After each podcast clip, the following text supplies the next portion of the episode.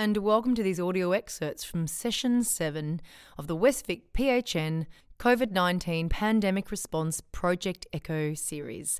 This session was recorded on Thursday, the 14th of May at 7:30 a.m. Hello, good morning, everyone, and welcome to our Project Echo COVID 19 Pandemic Response series. So, uh, agenda for today, continuing our conversation about paediatrics. So, we'll be providing our infectious disease update, considering kids and COVID, non COVID infection in kids and PPE use through winter.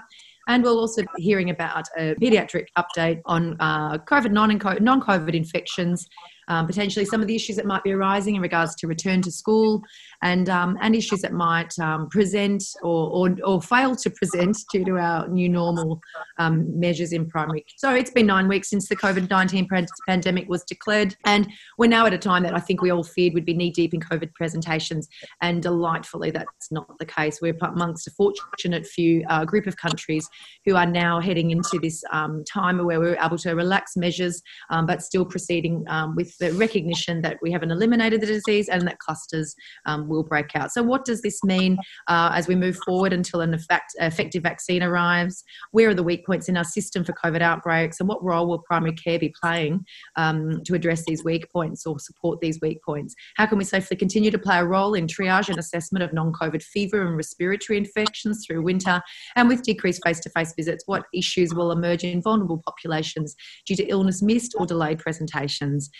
So, with the latter two themes in mind, we continue our focus on paediatrics and we'll revisit the systems and processes in place in primary care to ensure safer care for fever and respiratory illness with an emphasis on the under fives. We hope to further our early discussions about potential distress in children and pressures upon families during this time and the issue of safely providing care in the newborn period. Uh, so, with that, our learning outcomes remain the same to deepen our understanding, to um, you know, consider the real world experience of, uh, of um, implementing these guidelines into the real models of care in uh, regional Western Victoria and to build our knowledge of current referral pathways and engage in a community of uh, learning. So I would like to introduce our panel again. We are joined by Associate Professor Deborah Friedman, ID physician, Dr. Chris Cooper, Director of, apologies, Director of Paediatrics, Barwon Health, Matt Dixon, West Victoria PHN, Director of Special Projects, who'll be providing the PHN update today, and Dr. Kate Graham, GP, Health Pathways Lead Editor. And so thank you for um, uh, introducing yourself in the chat. I'd like to welcome everyone coming in from the diverse regions of Westvic PHN. So, um, with that, um, I would now like to hand over to our first presenter, Deb Friedman. Thanks, Deb. Good morning, everyone. Um, so, a very quick update. Um, in terms of overall in Australia, we've got just under 7,000 cases in Australia and Victoria. The doubling time for both Victoria and Australia is in excess of 40 days. Children represent, there are 291 cases in children under 19 years of age, and that represents 4% of the total in Australia. In terms of new cases, there was one new case in Ballarat diagnosed in the last few days, a symptomatic patient, and we had one increase in Geelong, although this patient is asymptomatic and we're unsure if this is a false positive. There have been some new cases identified through the Blitz, although very few asymptomatic cases, but there have been a few new clusters which everybody would be familiar with, including the Meatworks and most recently a McDonald's. In terms of school returning, in the next two to four weeks, we're going to have children returning to school, and consequences of children returning infection will probably be known in the next four to six weeks and beyond that time frame.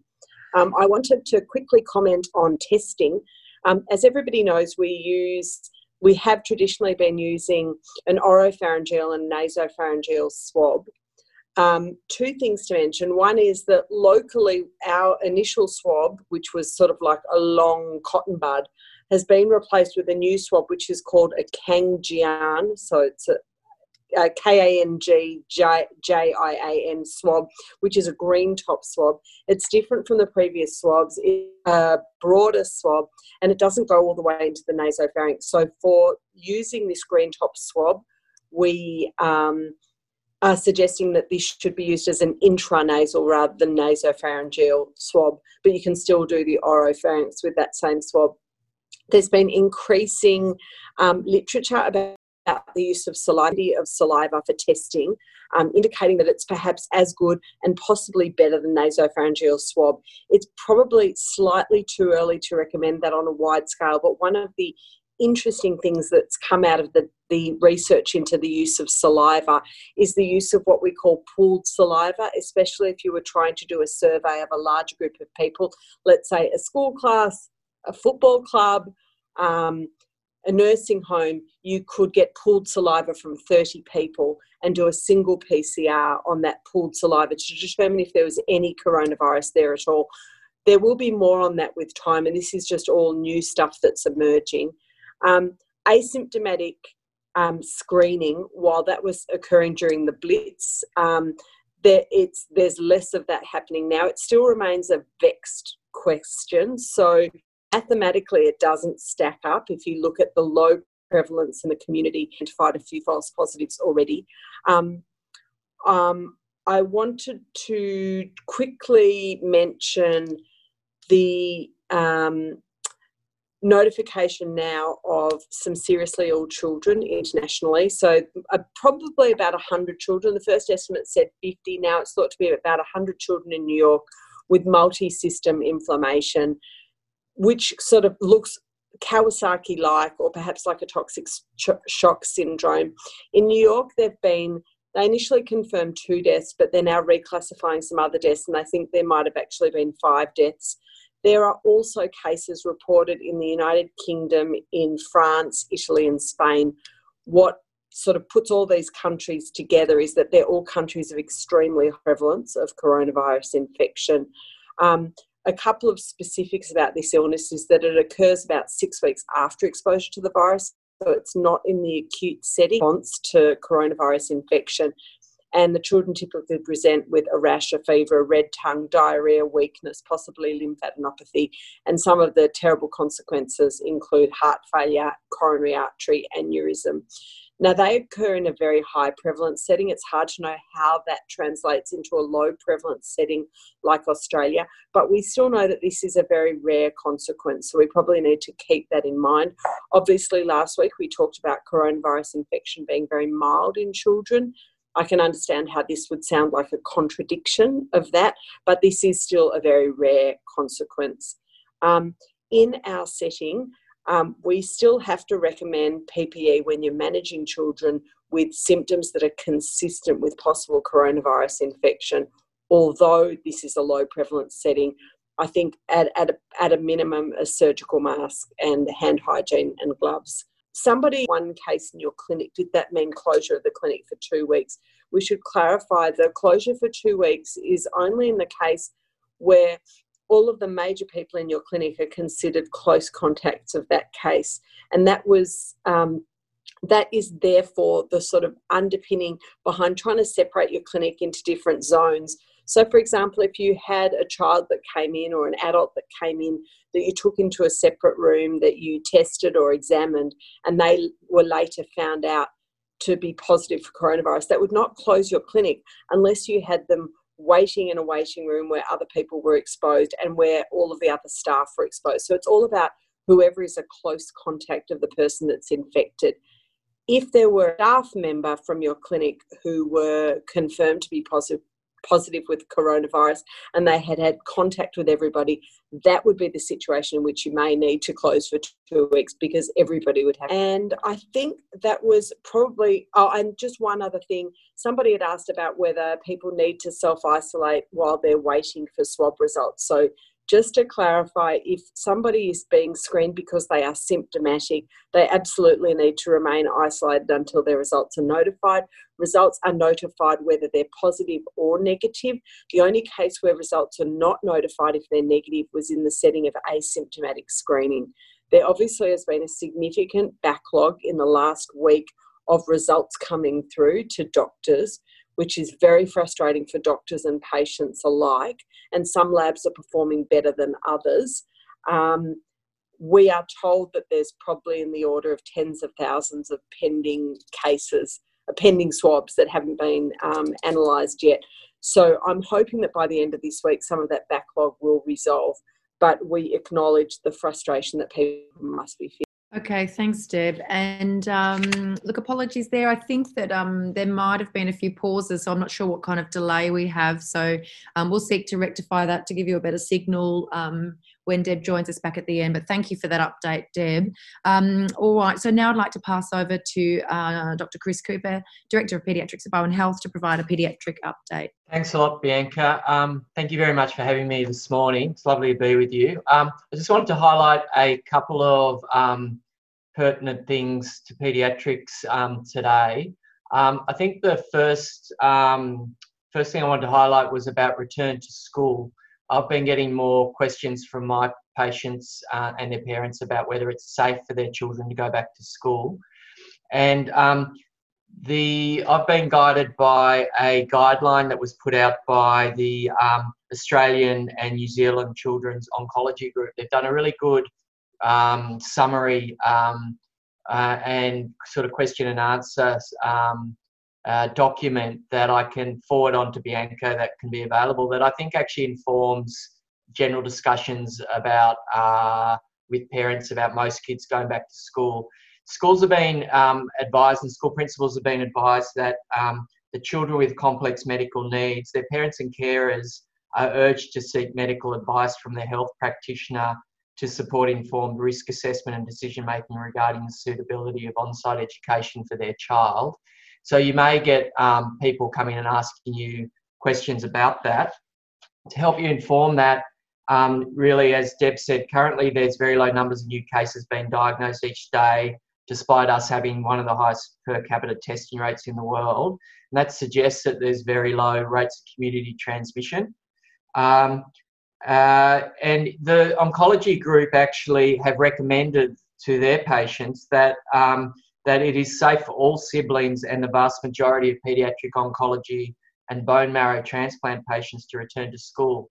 So that implies that if they're they're pretty much almost the, the riskiest group in terms of immunocompromised kids that you see, if they're happy and recommending that they can attend school, then then it, it sort of um, uh, by extrapolation, then the rest of the kids you, you would imagine uh, are fine to go to school.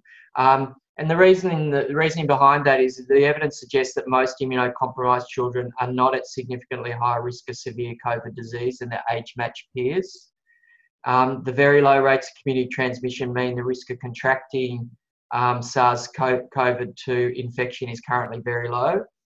And then balancing that is it's not um, in the children's best interest to exclude them from school indefinitely when the evidence suggests that the risk of developing severe COVID is very low. And they base that a lot on what's happened over in Italy and America. And um, in America, um, they they're running a uh, sort of surveillance in their oncology um, hospitals in a cooperative way. And in America, there's only been 41 positive ped oncology patients um, from actually from 15 countries diagnosed with only one um, positive case in the whole of America. So it just tells you that that actually it's safe for kids to go back to school um, in the current environment, which might change if the community transmission um, altered. The other thing I wanted to emphasise is that Deb mentioned the new swab. Um, the, anyone who's had a nasopharyngeal swab, I had one last week, knows that it's a pretty noxious. Um, I don't know. I haven't uh, tested the new one, but um, I imagine um, doing an, having to do a nasal swab rather than a nasopharyngeal swab may be potentially less noxious to kids. I asked our um, uh, uh, nurse educator um, about the a few tips for swabbing children, and she she gave the four main main tips was really um, swab the child before um, the parent because if the kids see that the parent, if you're doing both, if the parent, um, child sees the parent is very distressed by the swab, that will upset them and make it harder to swab the, the um, child. So do the child first. Um, making sure you use the um, uh, swaddling for infants and positioning and distraction for infants and children. So using all those sort of um, approaches that that make it easier for children toddler age group, you might straddle the, the child on the ch- uh, parent's lap and um, do it from behind, as you might for a respiratory examination or other examinations that you do. and have the child in a hugging position on the on the ch- on the parent, um, and get getting the parent to help you out and and be there to comfort and, and hold the head rather than separating the child from the parent. So all basic pediatric sort of procedural um, approaches. Um, you need two people rather than one, um, in addition to the parent. Um, one to help hold, one to do the swab, and a tongue depressor definitely helps in doing the nasopharynx, uh, doing the um, tonsillar swab as well. And basically, a lot of the nurses at Barwon Health North who've been doing a lot of this have just said how good the children have been and better than most of the adults. Um, and that the infants have actually been the easiest to do of all. So that's a few tips about um, swabbing. Um, one of the concerns I raised last week was about what I call collateral damage and the risk of that if we're so COVID focused and COVID anxious. Um, the um, and we're not seeing children face to face and doing a lot of it by telehealth, I think there's a real risk that our children with chronic illnesses and our kids with acute illnesses um, generally will get poorer um, medical care. So, um, a little example of that um, is um, I think the the newborns we're finding are going to the maternal health nurse less, and there's less access to our maternal health um, care and they're getting less weights done. And so we're seeing that children are, are presenting to us uh, a little bit later with um, poor weight gain in the newborn period and failure to thrive. The other um, thing we've seen within our own hospital is um, several young um, parents, young mothers, um, being feeling very unsupported and anxious in their roles because the the normal supports from the maternal child health nurses and the um, play groups and other mechanisms that some of these isolated mothers um, rely on in the first few weeks is not there. So I think there's risk of um, sort of comorbidity of um, particularly in the perinatal period. Um, we're also still seeing all our kids with type 1 diabetes and cystic fibrosis, but doing a lot of that by telehealth, which isn't as good. So we're conscious, we're trying to maintain our um, contact with that, those patients, and we're starting to see pretty much everybody now face to face rather than telehealth as the community transmission has dropped. And I would encourage um, you all to do the same. Um, questions have come in regarding, you know, whether you should swab children with asthma, um, croup, bronchiolitis. I mean, with the current um, sort of recommendations of, of swabbing people with fever or respiratory symptoms? I think the simple answer is yes. But we all know it's all more complex than that. And where you swab them, who swabs them, and how you swab them, or where, who, and how you assess them, I think really depends on all the variables that, that exist in your practices and in your towns that you are. In, in, in terms of the ability to cohort, ability to isolate, ability to have PPE, and also, very importantly, the, the expertise of who's assessing these children, whether it's over the phone via telehealth or face to face. So I think we just need to think about the general principles um, of PPE, general principles of triage, general principles of the importance of medical examination and assessment, and put them into the mix when you're making decisions in your area or in your practice. Um, I think a lot of the stuff we've talked about over the last few weeks is about guidelines. It's not about absolutes with this PPE. It's not about absolutes with how you triage or approach people. And guidelines are just guidelines. And guidelines plus common sense actually gives you the best outcome. So you as general practitioners know your patients, know your own staff, and you've got to manage your your own anxiety, staff's anxiety, patient's anxiety, as well as the real risks of, of COVID um, transmission and just other illnesses. And I think um, having the approach of guidelines plus common sense gives you the best outcome, I think is, is a good approach. So with that, I'll, I'll probably stop. Happy to take questions as we go through and happy to pass on that um, guidelines that I spoke about, about return to school, um, which actually might be really um, helpful if you get questions in the next few weeks from your parents and um, patients. Thanks. And that's the end of the panel presentation for the session. The Q&A involved the case presentation of a family with a positive pertussis in a mother and uh, concern about the impact of uh, pertussis on infection on her five-year-old autistic son. Discussion involved appropriate management, and the RCH guidelines for pertussis are included in the Project Echo post session email.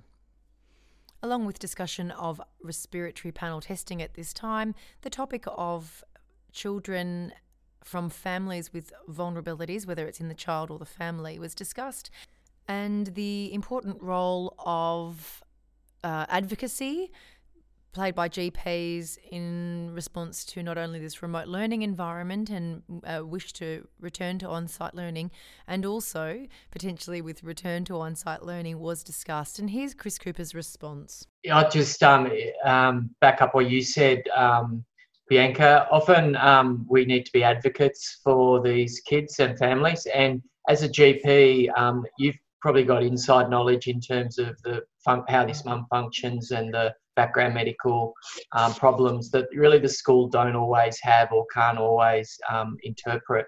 Um, if you know the situation, then I think a phone call from yourself would make all the difference. And I think schools appreciate that generally. Um, my experience is I've seen lots of kids, I see lots of kids with vulnerabilities. And I've been actually impressed with some of the schools, how they've reached out to these families and actually proactively pulled them into school. So, um, and that's, I've, I've seen a couple of kids this week via telehealth from Colac, and and particularly the Catholic schools out in Colac, the primary, both the primary um, school and Trinity, the secondary school, have actually on a number of occasions um, uh, seen that families are struggling and got the kids um, back into school early. So I think um, I've actually been reasonably positive about the way that I've seen um, some of these families with vulnerabilities being allowed to go back to school earlier. Um, kids with special needs, I think, are going back earlier um, than, uh, along with year 11s and 12s and preps and grade ones, are going back as well. And a lot of the special schools are actually having the kids there once a, once a week at the moment, even if they, there isn't a great degree of vulnerability within the family. Um, it's a real mixed bag. I think some kids are really thriving at, at home and families are sort of brought closer together. But I think um, you know uh, there's a lot that are, are, struggling. I saw a mum today uh, earlier in the week who hadn't been out of her pajamas for two weeks. She told me and, and didn't want to go on the video telehealth because they'd all just got up at 11 o'clock in the morning. The whole family with three three kids, two at primary school and one in high school. So I think I think in terms of how people are coping, um, real mixed bag. Um, but I think we can we can make a difference by advocating, as Bianca and to continue this conversation, please join us next week as we speak further about uh, return to school and remote learning, complex family stresses at this time. Uh, and now, Deb Friedman gives us the rapid five question and answers at the end. Um, hi again, Everson asked a question about um, how you make the decision between referring, and, and I guess this is a local Geelong question, so I apologise to people outside of Geelong about whether you refer them to Cardinia or to the acute respiratory assessment clinic. You know, at, at the current time, you could do either of them. I guess the thing to mention is that the acute respiratory assessment clinic currently it's planned to be closed at the end of May. Now, of course, that could be subject to change if there is an increase in cases, but the thought is that it's probably not viable to remain open for the longer term. I will keep everybody updated about that. I've sort of highlighted um, to the administration some of the potential concerns about closing it, which will mean, you know, an increased number of ED presentations possibly. But that's um, they're going to have to determine whether or not it's financially viable to keep it open if there's a limited number of people presenting. And I guess that this will be the same for many clinics as we move forward. We're in an uncertain time frame now, and it's unclear what the next few months are going to look like in terms of new cases. And so that's really going to determine the viability of a lot of clinics. But right now, John, I think you could easily go either way, and I think you'll get um, good service at both places. I don't want to speak for Tim, but I know that they're, you know, they'll be responsive to referrals.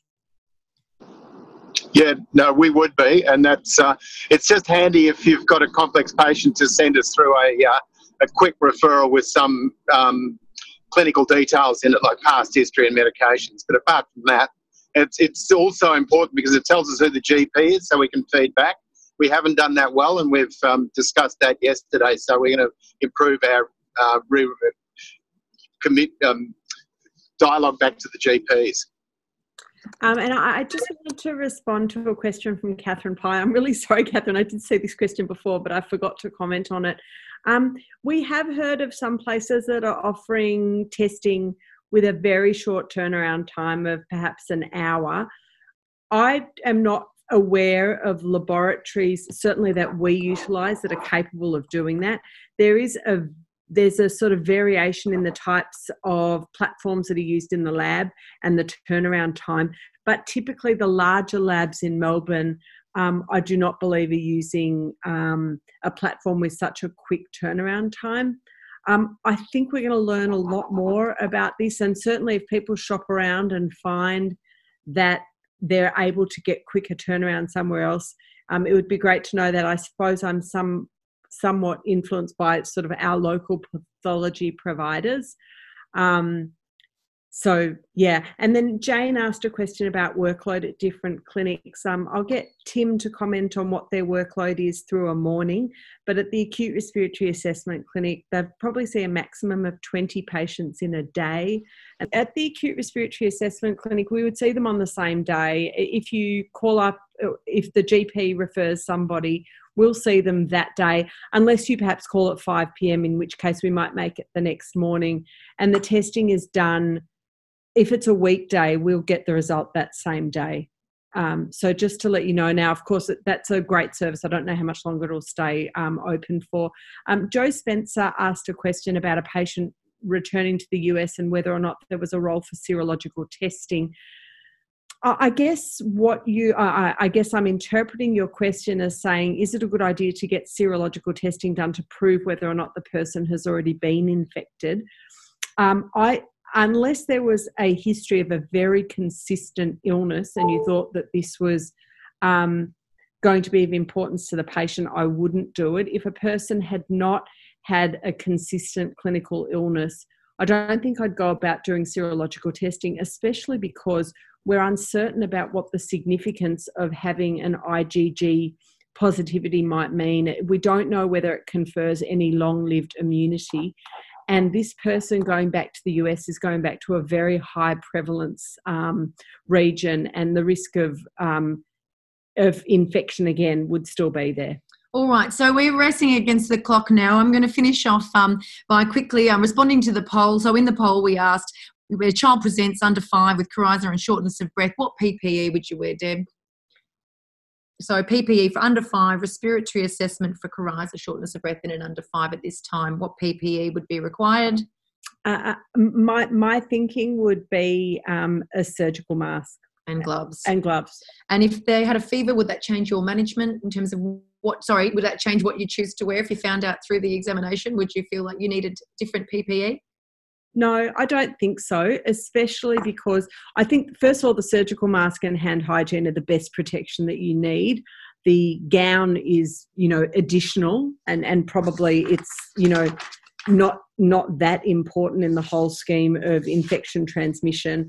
I think a surgical mask and hand hygiene with or without glove use, I'll stress, um, would be the things that I would use for a paediatric assessment, a paediatric, a febrile paediatric patient. Okay, thank you. And apologies, sorry, Lee, your question regarding children of immunocompromised parents, should they be excluded from school? Yeah, look, my um, quick answer to that would be um, uh, in the current environment, no, the children should not be excluded from school. I think it's probably worth um, giving advice to the parent about keeping themselves safe. So that's good hand hygiene, social distancing, not um, fraternizing with the other parents at drop off and things like that. So I think, you know, good practical measures would keep that person safe.